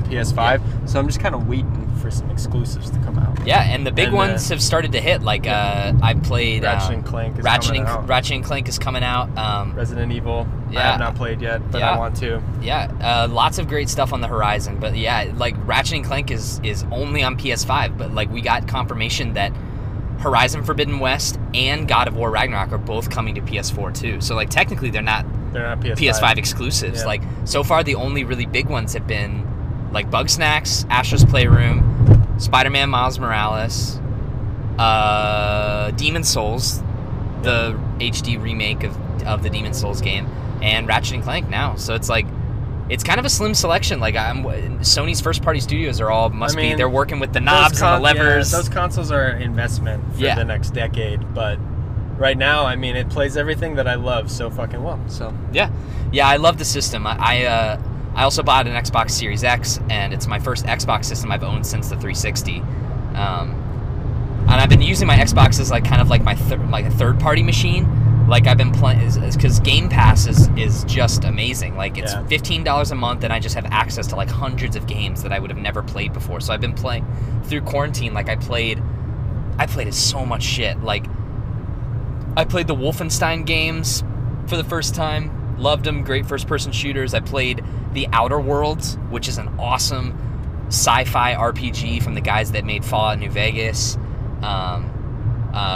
One of the biggest ones, though, on the Xbox is I've been playing hundreds of hours of Call of Duty Warzone with our friends Michael, Nate, and Ben. Shout out to you guys if you are listening. That's my Warzone squad. It's a Battle Royale mode. It's free to play, free to download. It has other things in it besides Battle Royale. But I didn't get into Fortnite. I didn't get into PUBG. But Call of Duty has just really great shooting mechanics. Like, it feels good to play. Sure. And Warzone is just very fun. Like, I can't describe it any other way than it's like, it's a rush when you win. It feels so good. I feel like I'm constantly learning and getting better. Even if we're getting shit on, like, in a night, and we're just not having great luck, I feel like I'm improving at the game. And it's just been such a fun time waster. Like, we'll squad up in the evenings, all four of us. Get on there, you play some games for a few hours, and then log off. It's like, I don't know, it was a good way to also stay connected with some friends and like, work on building those bonds. I'm hoping that The Last of Us multiplayer provides that for all of our friends, but I know none of them will play it besides you. Now that John's in a, once John gets fully set up, I'm forcing him into the war zone, and I've streamed some of my games, so I'll have to start streaming video games with John, and I will do Radiovania Twitch channel. Hell yeah. But yeah, I like the PlayStation 5 too a lot. I've had it crash on me a few times. That's not good. Not good, no. The worst crash happened during Miles Morales, where like literally I had to unplug the system and let it wait for like a while. Mine happened during Miles as well. Yeah, I had to restart it and like reset all my personal settings on the PlayStation, but it saved where I was in the game, which is interesting. So. Yeah, I love it. I love it so far. It's really, really great. Looking forward to Ratchet & Clank, which I'm going to start playing ASAP. Yep. But where was the I also played Ghost of Tsushima, which is another game that I think you'll really enjoy when you do get around to it. But man, video games were a huge help for me too during the pandemic. Like I replayed a lot of great games. The Mario 3D All-Stars collection came out, so I replayed Sunshine, Galaxy, and 64. Nice. I replayed Jedi Fallen Order on the PS5. Because that was one of the first patches, and it runs a lot better than it does on the PS4, so that was pretty cool. I replayed Uncharted 3 and Uncharted Lost Legacy, but yeah, that's about it in terms of stuff that I replayed. Yeah, so. I also played Cyberpunk. Yeah, the big Cyberpunk fiasco. Yeah, that was one of the internet stories from the pandemic that I'll probably remember the most in hindsight was the disaster that was Cyberpunk 2077. Yeah. I got a lot of enjoyment out of that game for about a week, and then I put it away after I rolled credits on the so that there's like multiple endings. Yeah. And I got an ending, and I was like, okay, well, I didn't love that ending, but I also don't want to replay it and choose different things until this is like fixed. So I put the disc away, and I put it in my shelf. Never touched it, and I will come back to that when they officially fix the game. And I'm a fix wolves. Yeah, I'm a fix wolves. And I actually, one of the breaking news things from Twitter that I was reading for the E3 is apparently Cyberpunk is finally being relisted on the PlayStation Store on June 22nd. Wow. So it's been unavailable for sale on the PlayStation Store for almost a year. Yep. Which is pretty insane, coming from one of the most beloved studios that made one of like the biggest games of last generation. Yeah. But it's worth a play once that PS5 patch is pushed out and the game is a little bit more stable. It's a super awesome world to get lost in. It's like Blade Runner. Oh, I'm very excited to play it one day. But I mean, I called you early on. I was like, should I get this? And you're like, I would probably just wait. Yeah. So, and I think that's the best advice you've ever given me. especially now. Like, if you wanted to buy it right now, you could probably get it for like $20. Yeah. And then just wait for that PS5 patch, because they've announced it's going to be free for people that own the game on PS4. So it's worth having. But yeah, that's video games in review. Like, I'm struggling to think of any other ones that like really jumped out to me. The Last of Us Part 2 is obviously the highlight, probably the best. You know. It's the best video game of all time. It's one of the best video games of all time. I think it's my favorite video game I played in the last decade, at least. So it's like that in Super Mario World. It's like neck and neck. They nailed it. Two very similar experiences too. You jump in both of them. Yep. John's trying to exit the highway right now, so we're doing a little bit of navigating. Yeah, we're good. We're good. Mm-hmm. Okay. Well, we've been going for an hour and a half. Let's do our favorites of each medium for the year, and then I think that should be good. I think this has been a really nice way to unpack my mind from the last year. Yeah. I'm glad we could do it in person. So what do you want to start with? Do you want to go in the order that we did it? Yeah, let's do the order that we did it. So books, right? Best. Yeah. So you want to do best and favorite? Best and favorite. Yeah. The best book that I read. Does this include comics as well? Yeah, everything. The best comic that I read was Daredevil. Okay. Particularly hovering around issue 25, which I won't spoil it for anyone that does want to read it, but you should definitely go check it out. Chip Zdarsky is a legend writing some stuff right now. So that's the best. My favorite thing that I read would probably be The Outsider, though. Okay. The best thing that I read was probably Gideon Falls. Yeah. Just a great series. I would have said that, but I've been reading it as it came out, so all the my favorite stuff was not in the pandemic. So. Yeah. And I think my favorite thing I read was probably also Gideon Falls. Yeah. Yeah. It's good stuff. It's good stuff. Really, yeah, it's a really great comic. Not much more you can say other than that. It was just very enjoyable. Oh, yeah. Invincible. Forgot to talk about Invincible. Well, we talked about it in the last pod. Yeah. So, but yeah, you watched it. Yeah. And now you're reading it. Yeah, I watched it, now I'm reading it. And fuck, man, Invincible is just the bee's knees. Yeah. It is like the... It is so awesome. It is such a genius thing. And so, yeah, never mind. The concept as a whole, for sure. Best is Invincible, and I'm not even, like, anywhere close to halfway through that first trade, or the first compendium. Really good. Yeah. Best Invincible, favorite Gideon... Or, yeah, best favorite Gideon Falls. Okay. What was next? Next we did movies. Did we do movies next? Yep. Okay. So movies, best and favorite. What do you want to go first again? Sure. The best movie that I saw. Oh man, this is tough. So the best new movie that I saw in 2020, 2021. Yeah. I think the best one critically out of the things that I saw, unfortunately, is probably Scoob. I think that probably has like the highest Rotten Tomato, and I think it's the best like full story. Yeah. And then my favorite movie that I saw out of the three that I saw would probably be Snyder Cut, I guess. Nah, that feels bad to say. You feel a little dirty? I feel take a shower? I feel a little dirty, but yeah, I mean that's probably my favorite. I liked it more than 84. So. Yeah. And I saw Scoob and it was good, but I wouldn't say that was my favorite movie that I saw last year. Unless I could pick a documentary as my pick for a movie, like a singular documentary, not a serial documentary. Yeah. In which case, I'd probably pick that Chris Watts one because it's so well constructed. Yeah. It's probably the best. Well, this is a tricky one for me because, again, I watched a lot of movies, but not a lot of great movies. Like, I think, honestly, my favorite thing that I watched was probably Tenet. Yeah. Just because that was the first thing that felt like a big moment, yeah, where Twitter was talking about it, Reddit was talking about it. It was this brand new, shiny product that I've never seen before in my home, in my living room, on my big TV. And I rewatched it like 5 or 6 times to like pick up on the things that I didn't see. But it definitely has its problems. It's not the best thing I've ever seen, but you know, sure, it was probably my favorite thing that I've watched. God, the best thing though. Yeah, it's barren wasteland. It's just a barren wasteland. Maybe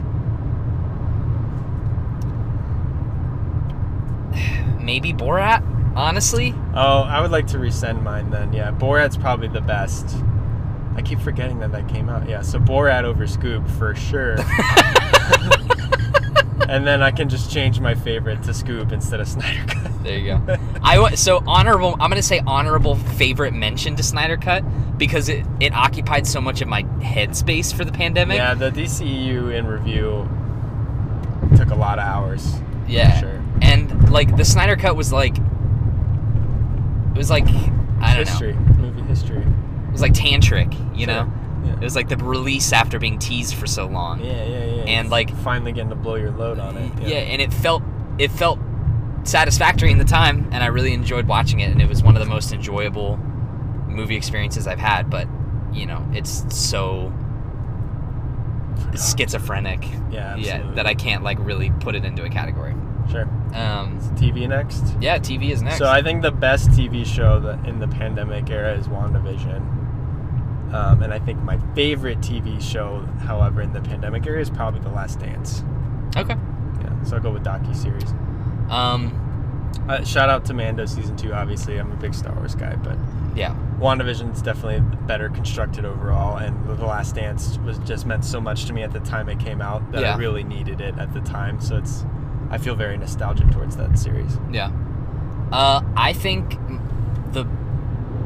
my favorite is WandaVision. Mm-hmm. This is tough because this might be controversial. I think my favorite is WandaVision, but I think the best might be Invincible.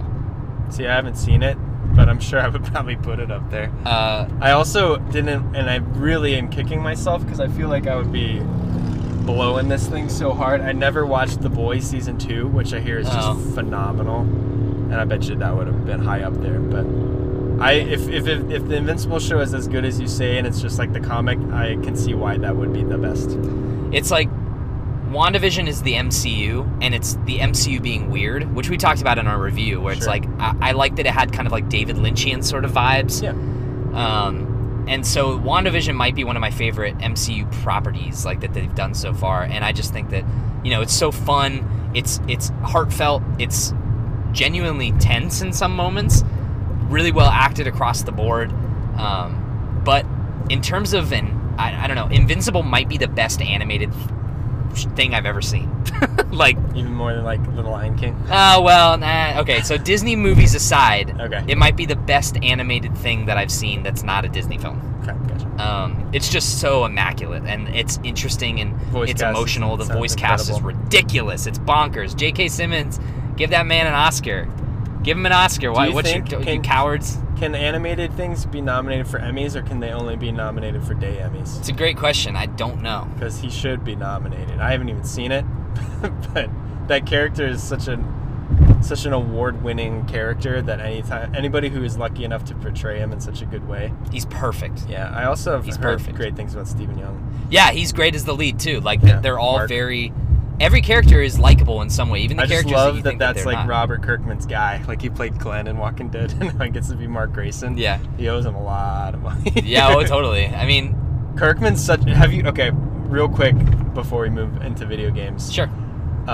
You should listen to the Fat Man Beyond episode with Kevin Smith, where they brought Kirkman on to talk about Invincible. Okay. Robert Kirkman is like the nicest one percenter that exists. He's so fucking funny and nice. And he's just like, yeah, I got all this money, but I just go and buy Hanes t-shirts and, like, you know. And he's just like, he's just so, he's such a down-to-earth dude. And yeah, he talks about how, like, he was writing Walking Dead and Invincible and this other book, Lazarus, all at the same time for Image, because he was broke and his house was about to get taken by the bank. And so he's just like, I will write nonstop if you guys publish it and if you think it's good. And now he's like a gozillionaire. And Walking Dead and Invincible are two of the greatest comic book runs of all time with a singular writer. So, shout out to Robert Kirkman. Yeah, thank you for these great, rich worlds that you've provided us over the last 15-plus years. Yeah, like, I never got into Walking Dead. I really like the Telltale game. Yeah, the book's really good. I haven't watched a minute of the TV besides watching the YouTube clip of Jeffrey Dean Morgan bashing Stephen Young's face in. So yeah, woof. Yeah. Spoilers. But yeah, I never read The Walking Dead, but I'd always heard, like, oh, it's so good, and Robert Kirkman is such a visionary. It's awesome. And watching Invincible and now reading Invincible, I'm like, yeah, I get it. Like, dude is on another level in terms of world building. So you don't have to pay for it. I'll loan you my Walking Dead compendium. So if you ever want to get the hankering to read them, you can dive into the first one and let me know what you think. Yeah. The only reason why I want to watch The Walking Dead now is because I found out that John Bernthal's in it, and I love that guy. But yeah. Okay. So then, games. Do we even need to answer this question? Well, is this a question that needs answered? I'm gonna pick a different. I'm gonna say best and favorite is the cheat answer is The Last of Us Part Two. For both. But I'll also pick a runner up.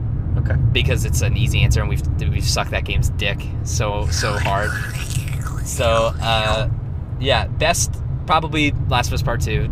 You know, I can't really say anything else. But agreed. Favorite is probably Bugsnax. Honestly, okay. I think that game is like genius in terms of writing and comedy writing. Okay. Like the way that all the animals, like the Bugsnax, are like, you know, they're clever and creative, and the way that they speak when you catch them through the controller is just so got me every time. It never got old. Bunger. Yeah. It was great, and so that was a whimsical game. It was such a great game to play.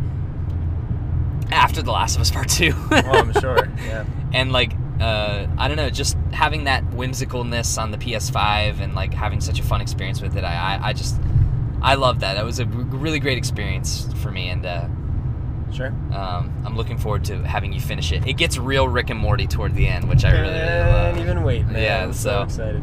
I loved it. I really did love it. I just wish I had more time to finish it. Sure. My best and favorite is The Last of Us Part 2, and any other argument is stupid. So I can only be who I am. All right, give me the runner-up. The runner-up for favorite? Either. I don't care. Probably Astros, honestly. Yeah, Astros is awesome. I think it's such a cool concept Yeah. How it displays what the console can do while also giving you nostalgic, like, you know, platform hunting for the PS2 and the PS3 and, you know. Yeah, it's also just a genuine, it's a genuinely good game. The art style is really great. Astra's adorable. I think, you know, if like a little figurine ever came out, I'd probably get that from my desk or something. Yeah. So that's probably what I'd go with for a runner-up. Sony just acquired them as like a first-party studio. Before then, they weren't like like officially like part of the PlayStation family. Like they technically were a third party. Nice.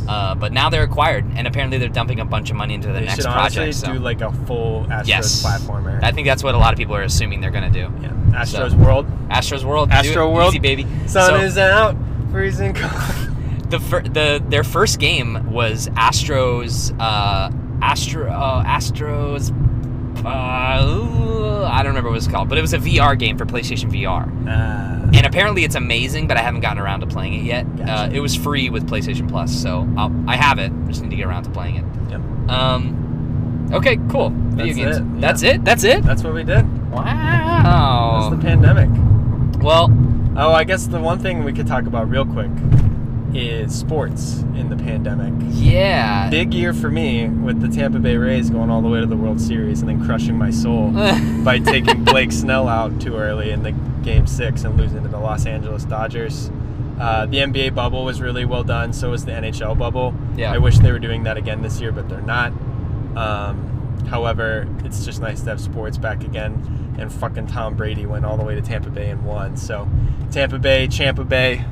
Run it back. Run it back. Hopefully the Rays get to the World Series again this season. I'm excited to go to in-person baseball games, though. Yeah, I'm excited to go to Great American Ballpark. Not being able to go to a baseball game last year was very upsetting. Because I've done that almost every summer I've been alive. Yeah. So. Yeah, I'm not a huge NBA fan. I'll watch an NBA game with you if you're there. Like an MLB game, though, like I love the Reds. I love watching the Reds play. Yeah. Especially at the stadium. But football for me was the really interesting one where it's like fantasy. It was fantasy football this year was really funny. It was funny. I hated it. It was really brutal. I hated it. Yeah. I had so many guys doing stupid shit off the field and getting COVID or, you know, all the game delays really fucked up playing people in a specific week where they wound up playing like in the middle of a week and then, you know, it's just weird. Yeah. But Shout out to Austin for winning, I guess. Yeah, and, you know, this is not going to mean anything to our foreign or out-of-Ohio listeners, but Joe Burrow being, like, the number one draft pick for the Bengals and the being, like, the most beloved person in the city of Cincinnati for this year and then going down with, a season-ending injury was, like, really somber. And that, like, Cincinnati basically wept that day. And they lost their favorite son. Yeah, and so he's practicing. I think he's gonna start first game of the new season. He'll be back. We've drafted a shitload of O-liners. They should load manage him though. You know. Yeah. Like if you're playing the Jaguars, maybe he just plays the first half. Yeah. Unless you're getting your ass kicked by the Jaguars, which is possible. So. Sports were an interesting one, too, and we just had the Floyd Mayweather fight, which Logan Paul, what a waste of time. No, it's just like it was weird because they stopped for a little bit, and then they were able to resume. The NBA and the NHL season had to go on hold when the pandemic first kicked off, but baseball doesn't start till the summer, so they were able to play all of the season last year just with nobody in the ballpark. Yeah.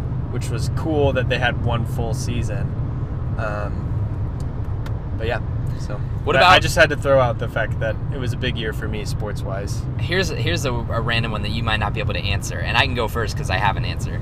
Do you have a favorite like joke of the pandemic? Like what was a meme or a cultural funny thing that happened during the pandemic? Like get stick bugged. Get stick bugged? That's my favorite. Yeah, that was pretty funny. For me, it was, and something I'll remember forever too, runner-up was the meme that was just the best thing ever, which was the court video of the guy that set his Zoom camera to be a cat, and he didn't know how to change it. And he's like, "I'm here. I promise, I'm not a cat. I'm not a cat. I swear." Yeah, it's so funny. Yeah, that was a great joke. But I think my favorite, like, I don't know, one of my favorite, like, just things about the pandemic that I'll remember this year for is the meme stocks. We did an episode where we covered it, but, like... Oh, yeah, definitely.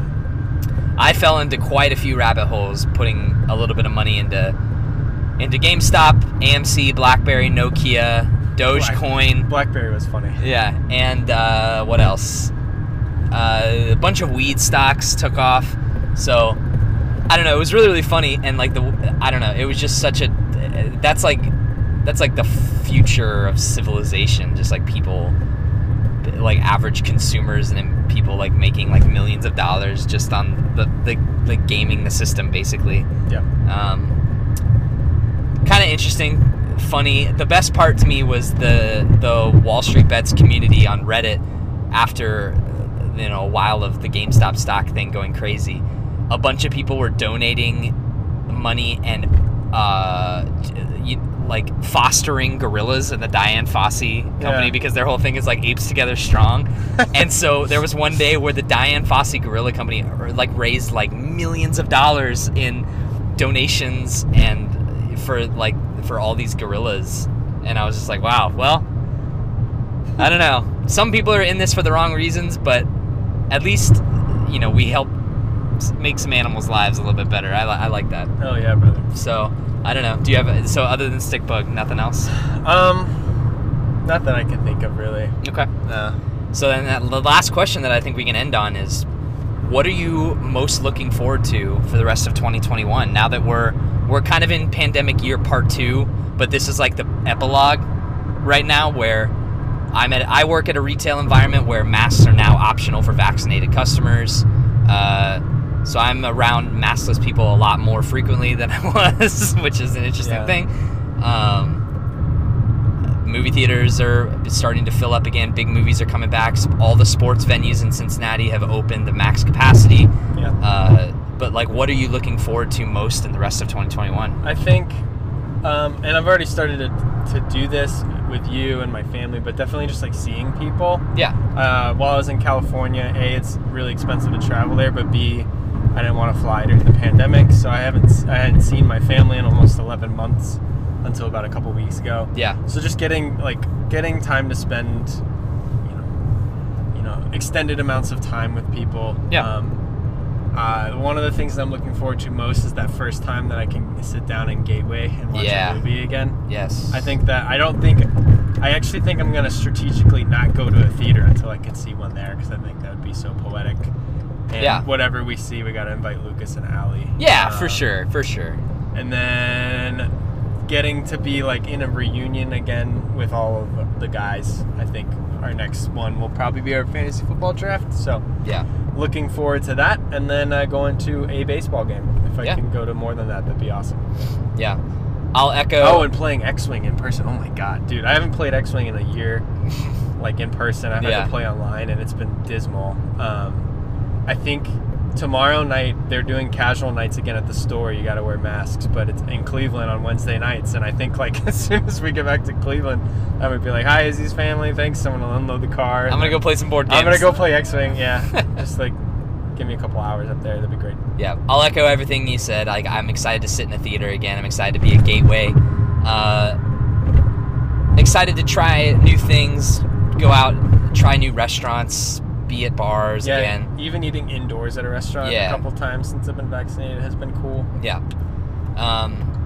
But yeah, I mean, in terms of like the actual content though, I think like the summer movie stuff, like Black Widow and Fast and Furious, I think are the next big things that I'm just like really salivating for. I really want that new content. Yeah, I'm excited to see those movies for sure. I think the most anticipated one for me is still Spider-Man. Home Slice. Which is the one that's furthest away. Yeah, December. Well, it's going to be an interesting year. Uh-huh. Thank you for waxing poetic and looking back at where we've been and where we're going. And this was a fun one. Thank you all for listening as well. If you made it this far with motorcycles passing by and bumps in the road and potholes, you're a true fan. We love you very much. Thank you for listening to Radiovania. As always, you can go to radiovania.com for a list of all of our previous episodes and all of our content there. You can go to YouTube and go to our Radiovania page too. That has all of our short films, so like The Few of Us, Drunk Man recites the end of Star Wars or whatever. What was it called? Drunk guys recreate The Force Awakens. Yeah. And then Drunk Man recreates a speech from The Dark Knight. Yes. Is also on there. Good one. He's a hero. He's not the Gotham we deserve. The Nexus. And then follow me at Zachratello. Follow John at Najathan Parker. And then email us questions, comments, and concerns to radiovaniashow@gmail.com. I promise if you email us, I will read it, and I will plug whatever you want. Exactly. We are shills. Yes. Keep an eye out for merch. As soon as I get to a time where it's not busy in my life, I will look into what it would look like to ship things to people, because I think that's the hard part. Like, I think I can... We'd have to see if we can get to the post office and get the media discount. Yeah. Which is like what people that have Patreons use. So. Yeah, so lots of interesting things there, but we'll have stickers. I've already printed off like a limited run of Radiovania stickers, limited run of Radiovania key change. Carly was talking about maybe getting us like some shirt designs. Very limited as well. We're not made of money here. But sure. Thank you all for listening, John. What was the biggest thing during the pandemic? There's no quote I have for you to end me on. Do you have like a random anything? We did it, Joe. That's good.